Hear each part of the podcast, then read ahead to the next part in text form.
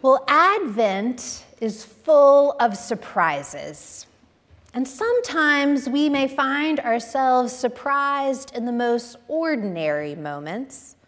A friend of mine who serves as a campus minister shared a story about a surprising conversation that happened a few days before Christmas while she was in line to check out at the grocery store.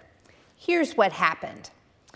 The customer in front of me asked the clerk if she had any Christmas stamps, and the conversation went like so. Customer, do you have any Christmas stamps? Clerk, no, we just have Liberty Bell and some lady holding a baby. Customer, can I see them? Yes, that's Mary holding Jesus. I'll take those. Clerk, how did they get a picture of them? Customer looks back to me to hide laughing, so I chime in. I bet it's someone's interpretation of what they may have looked like. Clerk, well, maybe, because I don't think anyone took pictures back then. The customer went on about her purchase, and the customer behind me and I pretended to look at magazines to attempt to snuff our laughter. And as the clerk scanned the item, she kept going back to some lady holding a baby and said she had sold those stamps for weeks, and she never knew it was Mary and Jesus.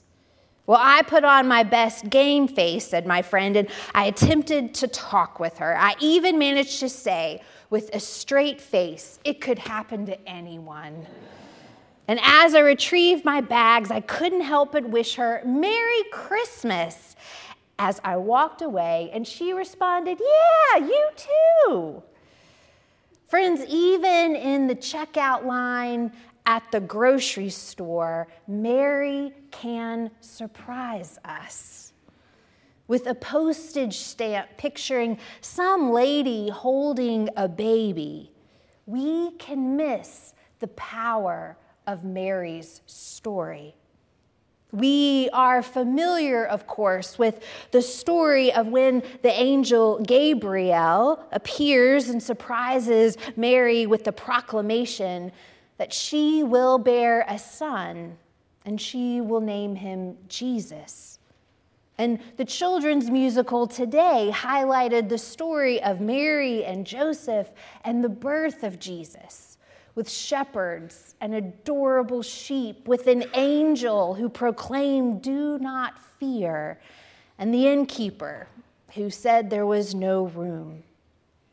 In preparation for the birth of Jesus, we often skip over today's text. We don't always focus on Mary's experience or her voice, what she says between the angel Gabriel's announcement and the singing angelic chorus with the shepherds. And while Mary visits her cousin Elizabeth, who is pregnant with a promised child herself, Mary proclaims God's favor extends to the meek and the powerless. Mary lifts her voice in a subversive song that weaves together God's justice and joy. So listen with new ears to Mary's song from Luke, from the first chapter. And Mary said, my soul magnifies the Lord, and my spirit rejoices in God my Savior. For he has looked with favor on the lowly state of his servant.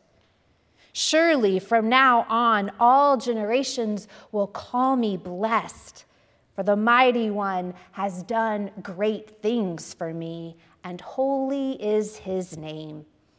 Indeed, his mercy is for those who fear him from generation to generation. God has shown strength with his arm. He has scattered the proud in the imagination of their hearts. God has brought down the powerful from their thrones and lifted up the lowly. He has filled the hungry with good things and sent the rich away empty. He has come to the aid of his child Israel in remembrance of his mercy, according to the promise God made to our ancestors, to Abraham, and to his descendants forever. This is the word of the Lord. Thanks be to God. Well, after receiving Elizabeth's blessing, Mary praises God. She rejoices in the work of the Mighty One in her own life and gives thanks for the ways that God has blessed generations of the faithful with mercy and favor. And as she sings of God's goodness, Mary looks back to all God has done. And she also looks forward to the incredible things that are possible with God. Mary echoes the song of another woman in Scripture who praises God after giving birth to a son. Her song here in Luke echoes the song of Hannah, a woman who, like Elizabeth, longed for a child and promised that child would serve God. Both Hannah and Mary proclaim that God will favor the lowly and will humble the proud. They both describe a time when the hungry will be well fed and those with full stomachs will go away empty. Hannah and Mary describe a new world order where God will exalt the faithful and meek, and the mighty and the powerful will be chastened. The Gospel of Luke weaves together the past, present, and future in telling God's unfolding story through Mary's song. Mary connects her current joy with the promises God made to her ancestors and the hope of the justice that is to come through the power of God. Now, between the story of the announcement that she will bear a child and the arrival of the baby Jesus in a manger, Mary offers a message of hope and justice that will turn the tables on the powerful and will radically alter the status quo. She comforts those who are uncomfortable. And Mary makes the comfortable uncomfortable with her message of God's righteousness and mercy. Mary responds to her cousin Elizabeth's blessing with the prophetic warning that the world is about to turn towards God's love and justice. And before the shepherds visit and the magi navigate political persuasions, before Jesus is born, Mary proclaims that God's radical love will alter expectations. The Mighty One, her Savior and our Savior, will arrive in the world with glory and gumption, with mercy and might. Mary sings God's praises and proclaims that God's promises will bring hope for the faithful. Now, Mary and Elizabeth lived in a world searching for hope. As we prepare our hearts and make room in our hearts to welcome Jesus once again, I want to share 3 signs of hope that strengthened my faith this week. First, there are signs of hope and new life within creation. on the island of Maui, the 150-year-old banyan tree that was heavily damaged in the wildfires in August is sprouting new leaves, a sign of hope and progress amid the ongoing recovery efforts in the historic town of Lahaina.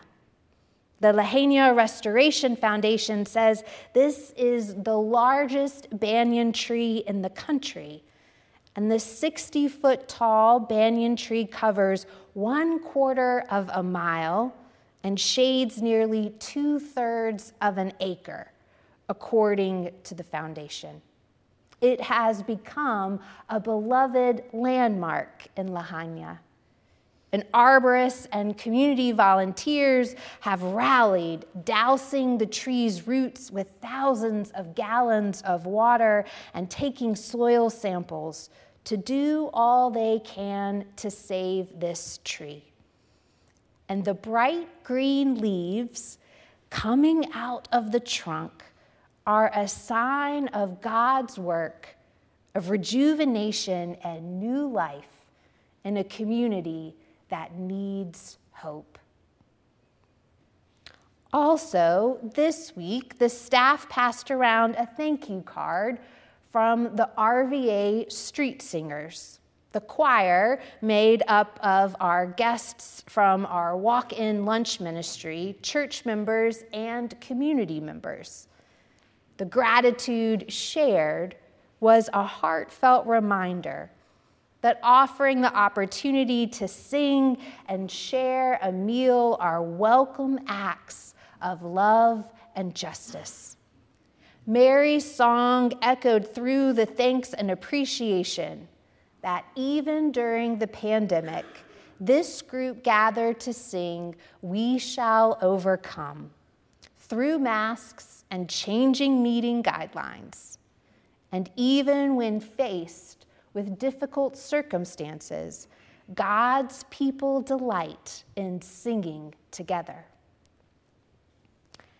And lastly, I want to share signs of hope for our church during this season of change and transition. Last May, when I described the transition process and the partnership between our church and the presbytery to find a new pastor, I highlighted that we in the PCUSA believe that the Holy Spirit can work through committees. Now, there were usually several chuckles in the room when I described the ways that we as Presbyterians, that God can work through committees, but I'm here to testify that it's a sign of hope beyond self-depreciating humor. As I worked with the nominating committee this summer and into the fall, I was moved, meeting after meeting, by how the Holy Spirit was present and guiding our work. It was incredible to pay attention to the ways in which the Holy Spirit was present even on Zoom, as the committee talked about the process, as the group set the pace of the process of voting on selecting the nominees, and how the Spirit created a sense of clarity and contentment as the 9 people that are now our pastor nominating committee came together. Now, last Sunday, I stood at the back of the sanctuary as Fred offered the benediction and began the congregational meeting after the postlude to welcome visitors and to greet those who were not led by the Spirit to stay. And hearing people comment on the strength and confidence placed on the PNC slate was inspirational once again. Friends, change is hard, and transitions can be challenging seasons for a church community. This is true. And yet, And yet I remain hopeful about the ways the Holy Spirit keeps showing up at Second Pres, reminding us to keep the main thing,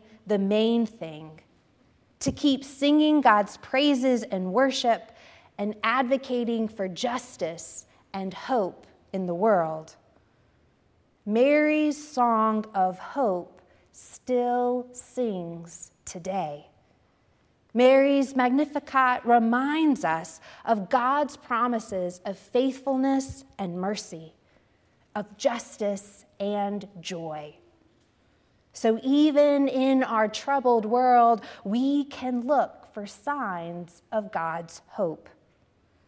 I invite you to pay attention this week to signs and songs that remind you of the glory of God. When we listen and look for them, we may be surprised in ordinary moments, like waiting in line at the grocery store, or in extraordinary moments when the love of God is so present, so close, we can't help but sing our hearts out. Today, we are called to follow Mary's lead, to look for God's glory, and to give thanks for the wonders God has accomplished and will accomplish. We hope and seek to be a part of God's unfolding story, bound up in love. Let us pray. God of glory and song, we praise you for your promises of hope and justice. Lead us to sing like Mary, to declare your righteousness even when it makes us uncomfortable. Guide us by the light and love of this season as we follow your Son, our Savior. Amen.